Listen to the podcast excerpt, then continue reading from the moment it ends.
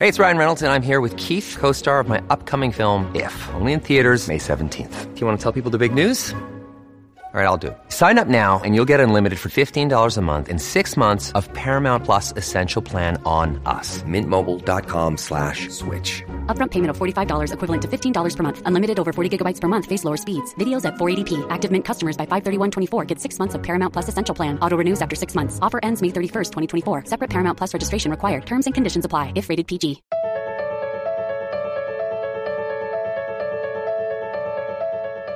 All right, I'm just going to jump right out the gate and say the words that are taboo that we're going to talk about in this episode menstruation, periods, tampons.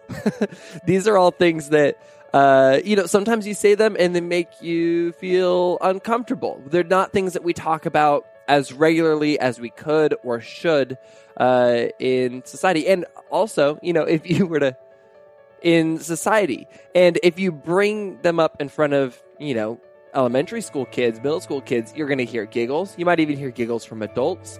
But I think that this is an important topic. And so I, I'm going to back up a little bit and just say I was working on a story in issue six of the Good Newspaper about how to empower women and people who menstruate during their periods. And I realized a few things. One, I didn't know how to spell menstruation. I kept on getting the little squiggly lines underneath the word in Google Docs. Uh, I now know how to spell menstruation.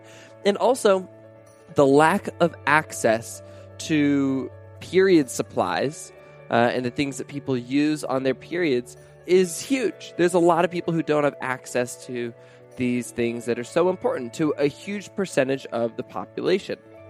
And so I was researching the problem, which is how we always start each story in the good newspaper. But then I started looking into who was creating solutions. And I found so many incredible organizations and individuals, but one person and one organization really stood out to me. Nadya Okamoto is the founder and executive director of Period, an organization she founded at the age of 16. Now, Nadya had an experience growing up. She found herself uh, without a home as a teenager and saw firsthand how difficult it is for people on their period to deal with their period when they're experiencing homelessness.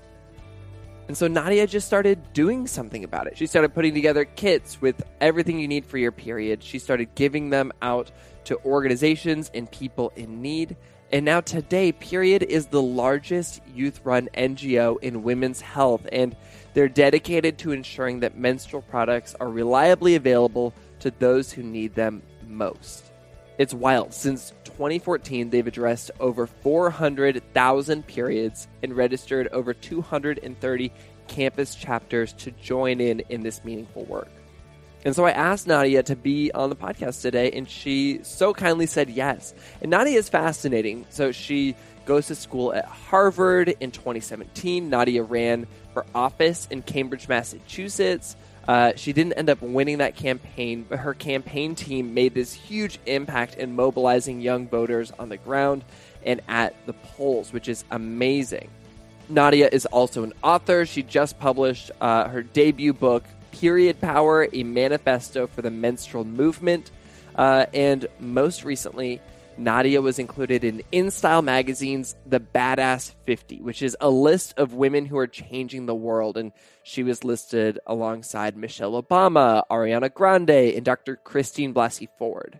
And I so loved this conversation with Nadya because she has been doing this impactful work since she was a teenager. And she's really honest about what that experience is like and kind of the struggle of evolving and shifting and changing and, and what that does to the way you see yourself and, and what happens when your identity shifts and changes. We also talk a lot about periods, and I tried to just become more comfortable with uh, how to do that. And I think I'm growing. I think I'm getting good at that. You know, as somebody who hasn't given periods much thought in my whole life. And so I love this conversation, and I'm so glad we got to have it. I am Branden Harvey, and this is Sounds Good. This is the weekly podcast where we have conversations with inspiring people who are rejecting cynicism and using their lives to make an impact. Sounds Good isn't your typical three steps to success podcast. We don't host this podcast for the sake of leaving you with bullet points on self improvement. We just believe that our lives are more complex than that. And so we show up here on Sounds Good to ask big questions, dive into nuance, and learn from each other's stories. So without any further ado, let's jump straight into my conversation with Nadya.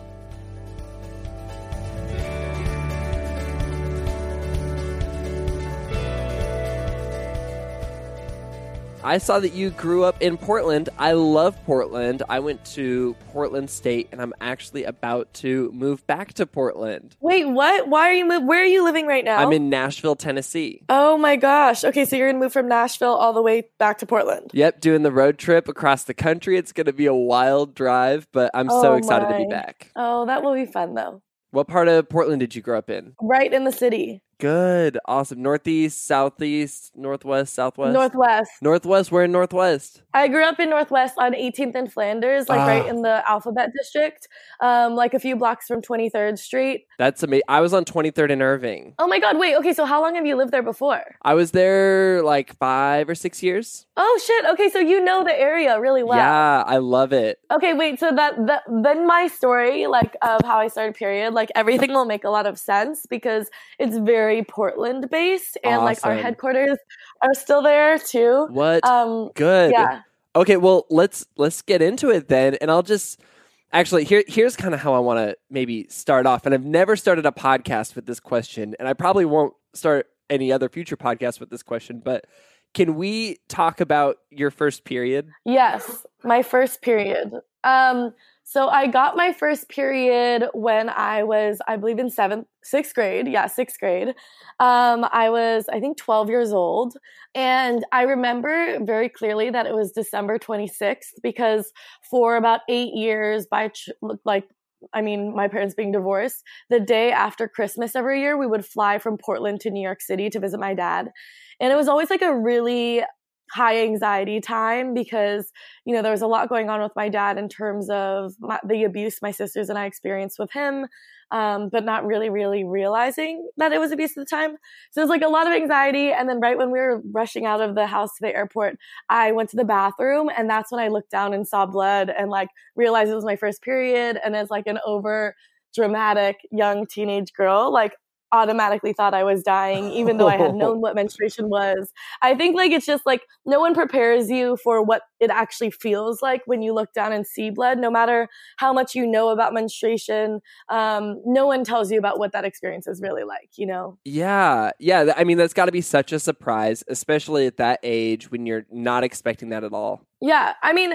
It wasn't that I wasn't expecting it because, to be honest, my mom started telling me about periods when I was like maybe seven years old. Oh wow. and okay. I remember she would get me she got me my first like little panty liners when I was in fourth grade and every time I had like an emotional day I'd be like it's PMS I can feel it coming like I was so excited to get my period because I think growing up I was always really obsessed with the idea of being older right like my mom always jokes that I always wore underwear that was like three sizes too big. All my clothes hung off of me when I was younger because I always wanted to wear what all the like not even what the bigger kids were wearing, but like the size the bigger kids were wearing. Funny. Um, and so I think I was always really excited about getting my period and getting boobs and you know growing into my body. and so that happens, and you have an existential crisis, and you're like, "Oh my gosh, I'm dying." Then you kind of come down from that. Yeah, so I really thought I was bleeding out, and so actually, like the confrontation with my mom was like, "Oh my gosh, like I'm like this is really happening. I'm too young to die." Like, yeah, and it wasn't until I went out to my mom and I showed her my underwear, then she was like, "You're a woman, you're a woman," and started doing her little happy chant around. it seems to me that that's maybe the beginning of this story of how you came to create period the organization No, Um, I mean, so that's not really like the story behind period, but I think that it did play a part of like me growing up in a family that was super open about periods that I'm sure helped me feel comfortable when I did start this sort of activism. yes and you had a later experience in high school that was it seems like that was the catalyst right Yeah, for sure. Um, so yeah, I founded the organization when I was 16 years old, uh, really inspired by my family's own experience with living without a home of our own. So when I was a freshman in high school, my mom ended up parting ways with her job and um, we ended up living with friends who've since become family. And since you know the Portland area, um, we moved to like more far out northeast side. Okay. Um, and my school was more on the edge of Beaverton, so pretty far away. the opposite direction. So you're like commuting all the way across town and then a little bit outside of town. Exactly. Yeah. So during this time of housing instability, my commute to school turned from about 12 minutes to over two hours long on public transportation. Um, so I would have to usually take two buses to get to school. And where I would change buses was in Old Town, Portland, Oregon. So right downtown. Yeah. Um, and in that area at the time, they're like, I mean, still, there are like 10 homeless shelters in a two block radius. And I would regularly see the same homeless women going to and from school. And it was really through like getting in random conversations with them. And I was never afraid to like ask them about their life story or like why they were in the situation they were in. Why do you or- think that is that you felt so comfortable? you know, I think a lot of it is because I mean, I'm very extrovert extroverted as a person. I think at a certain point like back then, I remember when I was yeah, freshman and sophomore year of high school, I didn't even have a smartphone. I had one of those slide phones, right? Yes. um, that really only had texting. so honestly, I think it was like sometimes I would get stuck at this bus stop for an hour or something because I would I did a lot of extracurriculars, so I wouldn't go home until pretty late when the buses weren't running as frequently.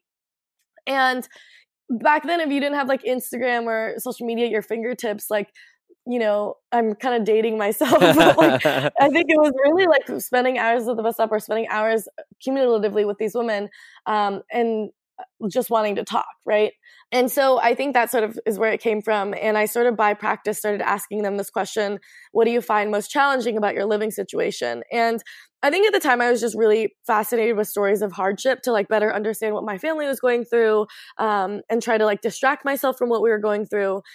And those conversations with homeless women were actually like a big part of I think what pushed me to get go more into service, but also pushed me to to really think about periods as well, right? Because on one hand, talking to these homeless women were actually the first time that I realized that I had grown up with domestic violence and sex abuse in my own family.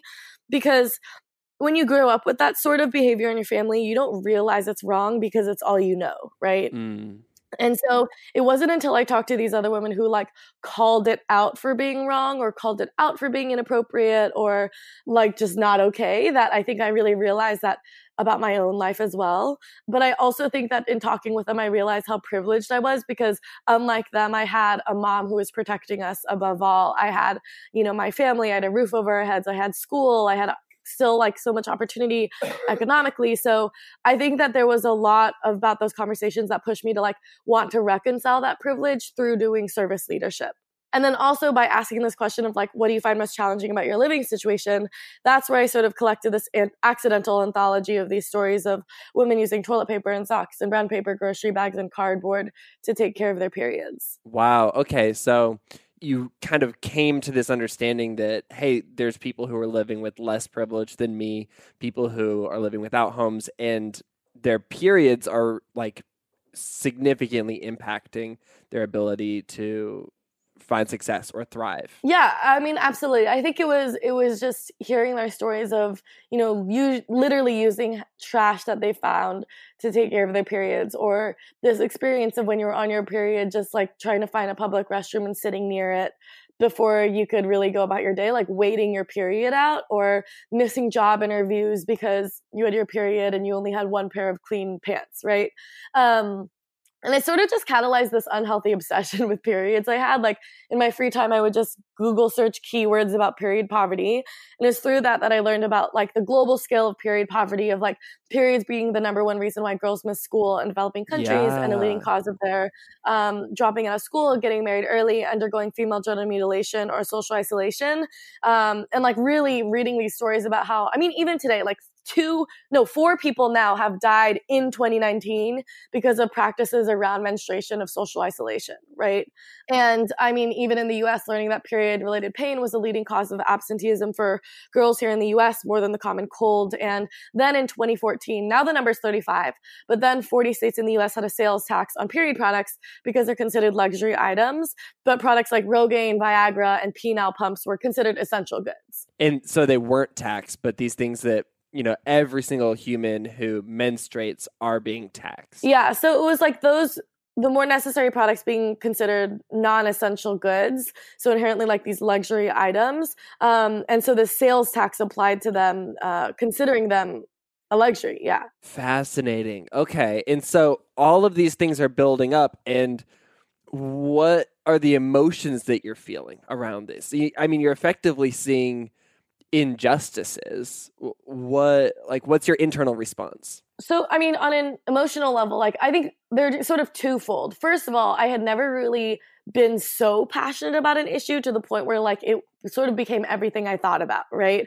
Like I mean, obviously, I grew up in a family where, like, my mom always wanted us to have an opinion about something, right? Like, it was a dinner table practice that all of our placemats from the time I was a kid had like all 50 states on them or all of the presidents and we had to talk about them. And um, when i got to middle school it was like uh, every day we would bring a topic that we learned about to the table to like discuss right? Like my mom always was really trying to hyper uh, to foster this sort of you know hyper intellectual conversation as much as you can be at age 10 right?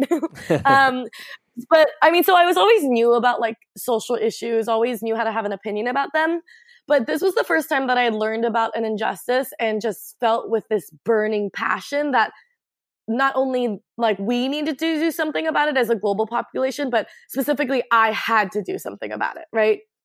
And then on a personal level, I think in feeling that sort of fire within me was also the first time that I think I really felt like my personal potential um, in my voice, right? Like feeling like hmm. I can do something to make a change, right? And at the age of 16 i found myself in some really tough situations where like you know at age 16 i was coming to terms with the fact that my relationship with my dad was really abusive and i wasn't ready to talk about it publicly um, and I, it actually didn't really come out until a few years later. But it was when i first started to think about it. But also at the age of 16 i found myself in a really abusive relationship with someone where like rape and sexual assault and physical assault were a regular part of my life.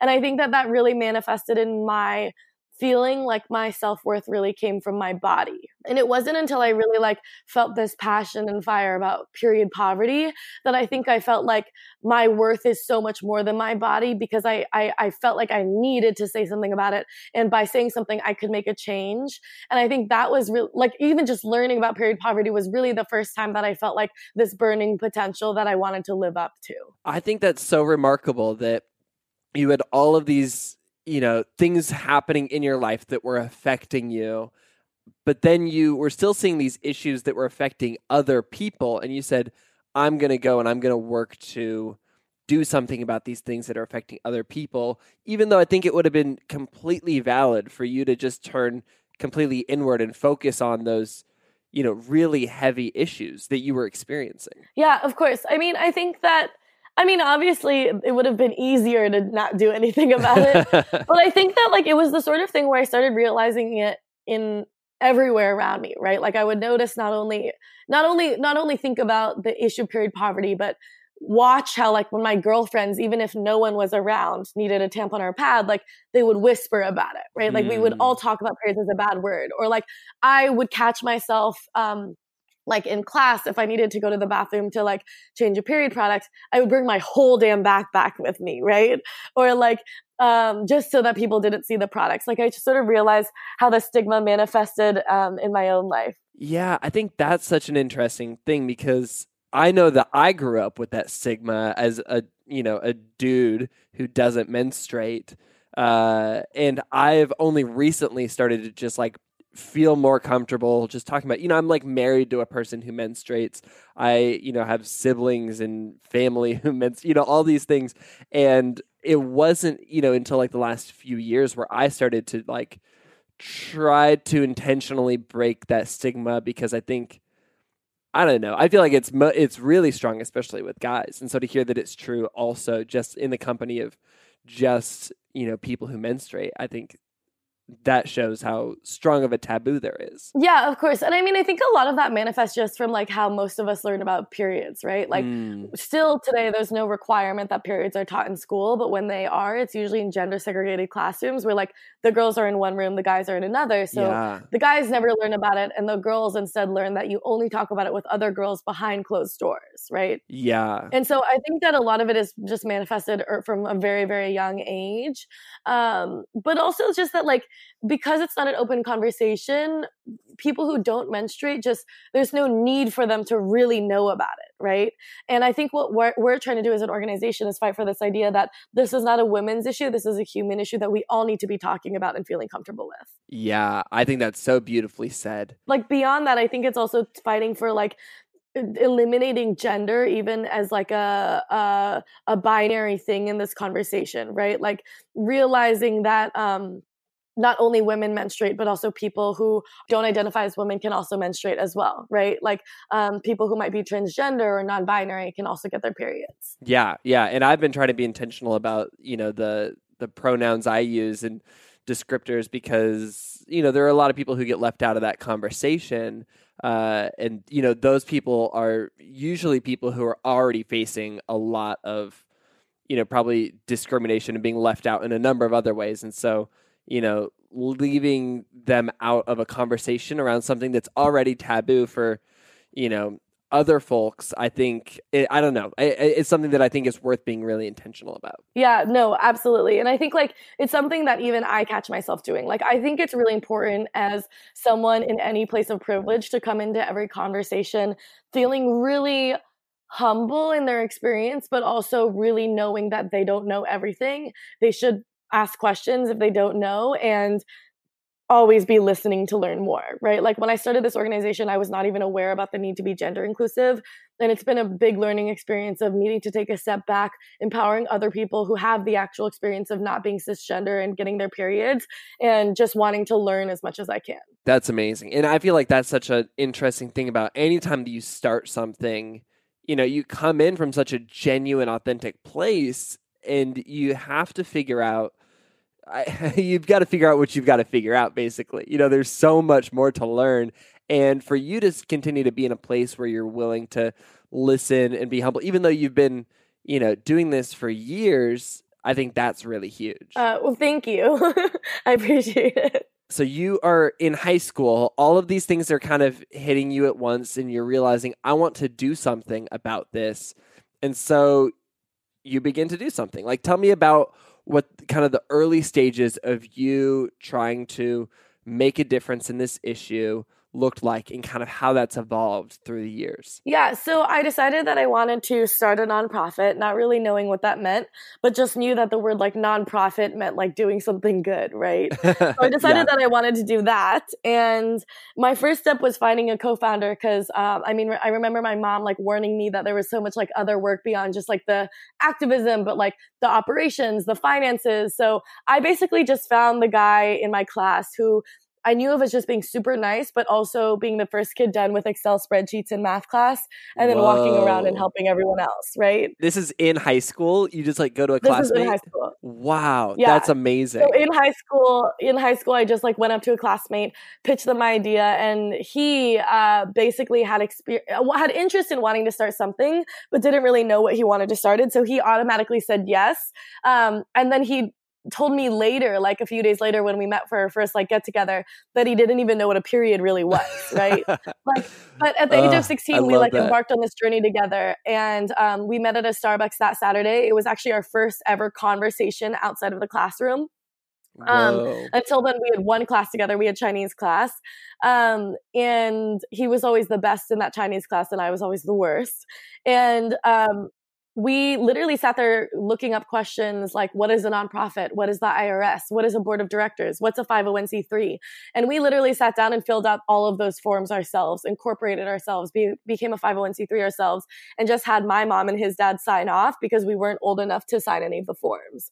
Um, but that's really how we started and it was really just like doing anything we could to solve the simple solution of getting period products to people who need them. Wow that's amazing. And so practically you know you you start filling out forms and stuff but like what what are the practical ways that you are getting people the period products that they need when you're a high schooler? What does that look like? Yeah it was raising money. Like i would try to raise money in any way i could whether that be on social media or pitching to people at staff meetings or anything like that.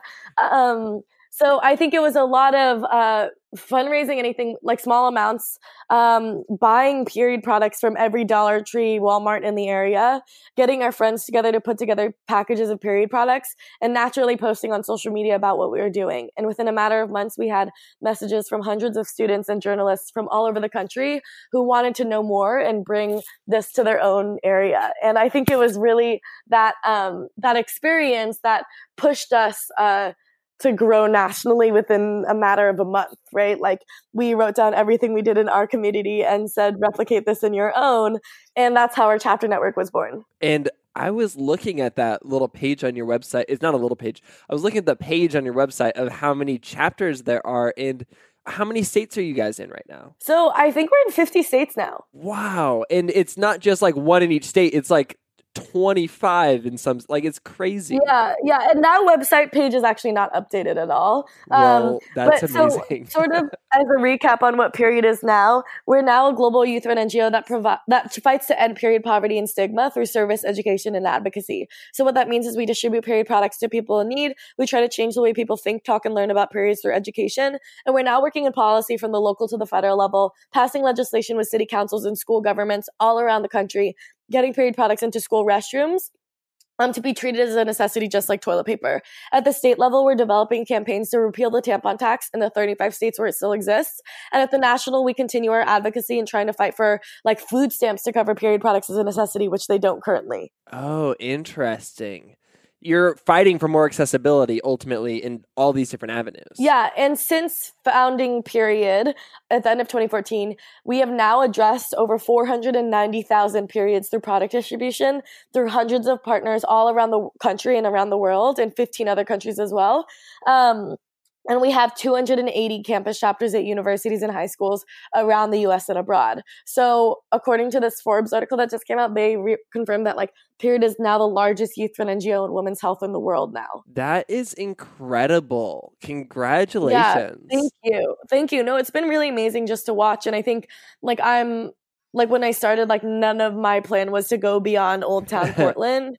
and it's crazy to realize like how global we are now. Tell me about how that happens where you know you're just trying to make a difference in literally this place that you're taking the bus through that you know that you're seeing with your own eyes what does it feel like to expand beyond that I mean, I think to be honest, like I've never been the person who takes time to reflect and be like, wow, we've come so far. We've done so much. Like I'm such a workaholic in the way of like, I'm all, I don't reflect as much on the successes, but I'm always like, what are the things we didn't do as well in the last three years and what can we be doing better in the forward to make sure that we're doing everything we can to maximize our potential right?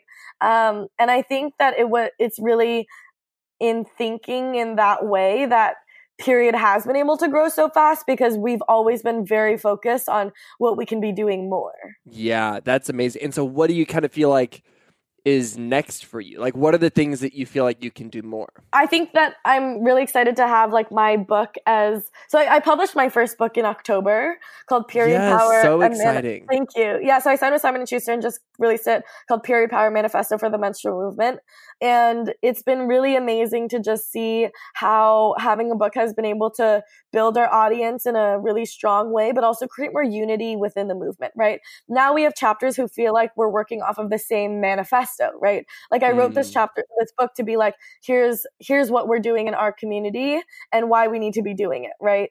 And um, it's been really amazing to see the sort of unity that we've been able to catalyze over the last year, and I'm really hoping we can do that even more going forward. That's amazing. And then I know that beyond just you know your work with period you're doing kind of other work outside of that. And recently you ran for office in Massachusetts in Cambridge. Yes. what inspired you to run for office? Yeah, so I ran for Cambridge City Council in 2017. And I, yes, I was 19 years old, freshman in college. And it really sort of came from that same attitude of being really angry about housing affordability in Cambridge and then, you know, downloading every publicly accessible report on like income inequality and um, gentrification and just building the sort of interest in doing more. Um, and frustration with the current city council that they weren't doing enough about including student voices as well. So yeah, founded this campaign team and we ran this uh, grassroots campaign, knocking on about twenty thousand doors in the area, and wow. ran against twenty six other candidates. Um, we didn't win in the end, but we made history with student and youth turnout in that area, and that was honestly enough for me to feel really happy about it. Well, isn't it remarkable how you can accomplish things without winning, like without being number one in any avenue of life? You can still move the needle, and it sounds like you really you know, you got a bunch of youth engaged in a way that they had never been before. Yeah, no, absolutely. And I think like that's what the campaign experience taught me was the sort of um, realizing that like the actual winning isn't always the most you can get out of that situation, right? Like even in in looking at how for example, like in how when my book came out, I was so anxious and struggling with imposter syndrome of like, why am I writing this book? No one will read it. And I think like book sales have been hard because it's such a niche category.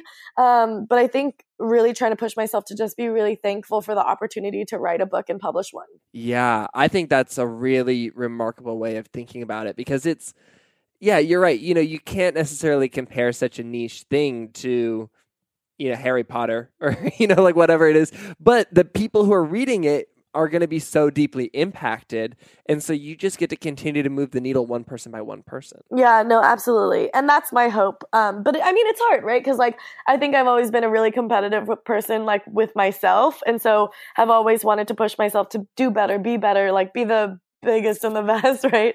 And i think it's been a learning opportunity of like knowing how to really think about what it means to maximize impact, right? Like less about the big numbers, but more about yeah. how deep you're going with each individual person. Earlier, you talked about how growing up you always just wanted to be older. You wore, you know, older kids' clothes, all these things. Do you feel like that's still true for you? I mean, you're you're still young, but do you do you feel like you're settling into where you're at? No, okay. So when I was younger, I always wanted to be older, and now I want to be younger because I think so much. it's not. It's not even about aging or anything like that. It's that so much of my core identity over the last few years has been being a young activist, right? Like yeah. I'm like writing period, being the teenager who ran for office, like being the young person who signed to write a book, and um, now I'm chief brand officer at JUV Consulting, which is a Gen Z marketing agency that works with companies all the way from small ones all the way up to big ones like Microsoft and Unilever and Verizon, right? Like, and we employ hundreds of um, young people all around the country to talk to companies about how to market to young people, right? So, so much of my professional and personal identity has been around being a young person. And so I think that it's not even my concern about being aging, but it's it's sort of that fear of now needing to like now that I'm 21, I'm, I know I'm still young, but like sort of preparing myself to to strengthen a new identity of maybe being someone who empowers young people or young activists or finds ways to maximize the maturity I have and the older audience that I can connect with in doing this work.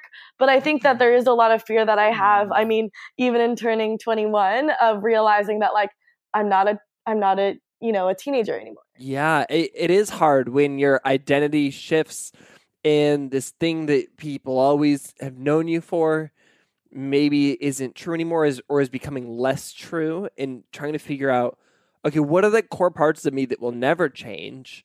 How can I continue to lean into those things while also leveraging the strengths of the things that I am right now, but may not be tomorrow. No, for sure. And I think like that's something I think about a lot of like, even when it comes to my role with period like actually something i'll be announcing more strongly over the next month is um, actually taking a step back from the executive director role at period and focusing more on the advocacy right because mm. i never thought that i'd be running a global organization and to be honest i don't love it you know like I, I love that period is global but being the executive director of a global organization means fundraising a lot, doing a lot of admin work, like project managing and people managing uh, now full time staff, right?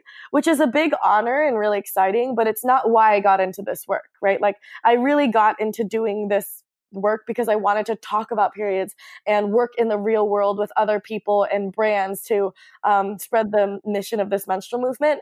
And so I'm actually going to be taking a step back, hiring a new executive director on so that I can move back into focusing my time on being sort of the spokesperson and also a recruiting more brands to maximize our potential as uh, you know as a movement but also focusing my efforts on designing a national effort to repeal the tampon tax in the us that's amazing. And i think it's also worth mentioning that uh, on top of all of these things that you're doing, you are also still in school. Is that correct? No, so I'm actually taking time oh. off from Harvard. So I'm okay, a rising cool. junior at Harvard College, but um, with the book coming out and everything, and honestly just feeling a little bit burnt out after the campaign, yeah. um, I'm taking some time off from college. And so I'm tentatively going back in the fall, although I've really been struggling with that over the last you know few weeks because every week a new person announces running for president and i think i would drive myself a little bit crazy being stuck on campus watching the presidential election unfold. You want to be a part of the campaign. Or not even a part of the uh, a specific campaign but i want to be a part of I think the presidential elections are a huge opportunity where civic engagement increases, where people are paying attention to politics more, where you start having these public figures who are being more politically engaged with their platforms. Um, and I truly believe that this is a really pivotal election, especially for women's rights and reproductive rights. And I think that I'd want to be a part of the advocacy around reproductive rights um, woven into the narrative around the presidential elections. That is a really interesting point to think about how you could you know, who knows what it would look like or what it would take to get, you know, one of these leading candidates to essentially start as a part of their platform, including, you know, repealing the tampon tax and, and making, you know, period supplies more accessible. That would be fascinating. Well, I mean, and it would be my dream for it to be on all of their platforms, right? 100%. On both sides. Um, but yeah, I think ultimately, like, would love the the final presidential candidates to have this as something as, as something that they champion. I think that's so amazing, and I love how you have this very holistic vision of how you can, you know, focus on the things that you want to focus on. You know, if if it takes starting an organization, you start an organization. If it takes, you know, putting things into packs to give to other organizations you do that. If it takes running for you know for office you're doing that. And if it takes being you know a, an advocate during a political season you're doing that. And i think it just shows your your focus and your drive on this issue that you care about and has affected you and it affects so many people. And well i think uh, sort, of on that like i think i'm always asked like you know in all these interviews like wh- what would you tell someone like a younger person who's trying to take action like mm-hmm. this. And I always joke that I sort of just sound like a Google and Nike ad because I truly believe the only reason I've gotten to, or not the only reason, but like in terms of an attitude, mind, and mindset, like the reason I've gotten to where I am today is because if I didn't know something, I would just Google it, right? If I didn't know how to run for an office or even if I could run for office, if I didn't know how to write a book, I was Googling how to publish a book. I Googled how old you have to be to run for office? Like, what are the requirements? Like, so much of the answers are at our fingertips, and social media is a huge resource. And um, I think my other uh, aspect is just going for it and not really thinking too much about the self doubt you might have, right? Like, I think so much of what I see my holding my peers back is this is this fear that um, you don't have enough qualifications or you don't have the right degrees or you don't have the right professional experience. And I think wanting to push people to just go for it and if they're passionate about something to just do it.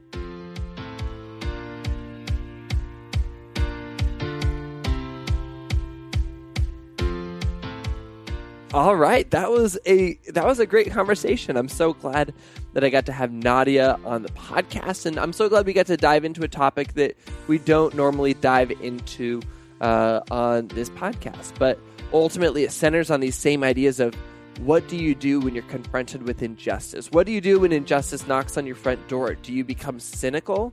Do you shut down, or do you do something about it? And sometimes doing something about it is as simple as, you know, going to the grocery store, buying some tampons and, and giving them to some organizations. And sometimes that small first step leads to creating a huge global organization. What a beautiful story. Make sure that you check out what uh, what Nadya is doing by visiting period.org uh, or following them on social media at period movement. And then you can also follow Nadya at Nadya Okamoto on Instagram and Twitter. And oh, check out her book, Period Power, a manifesto for the menstrual movement, uh, available wherever books are sold. If you're new to Sounds Good, we would love for you to stick around. I think you'd also love my conversations with two other women who started doing good at a young age. Um, specifically, I'm thinking of Katie Meyler and Sarah Lee.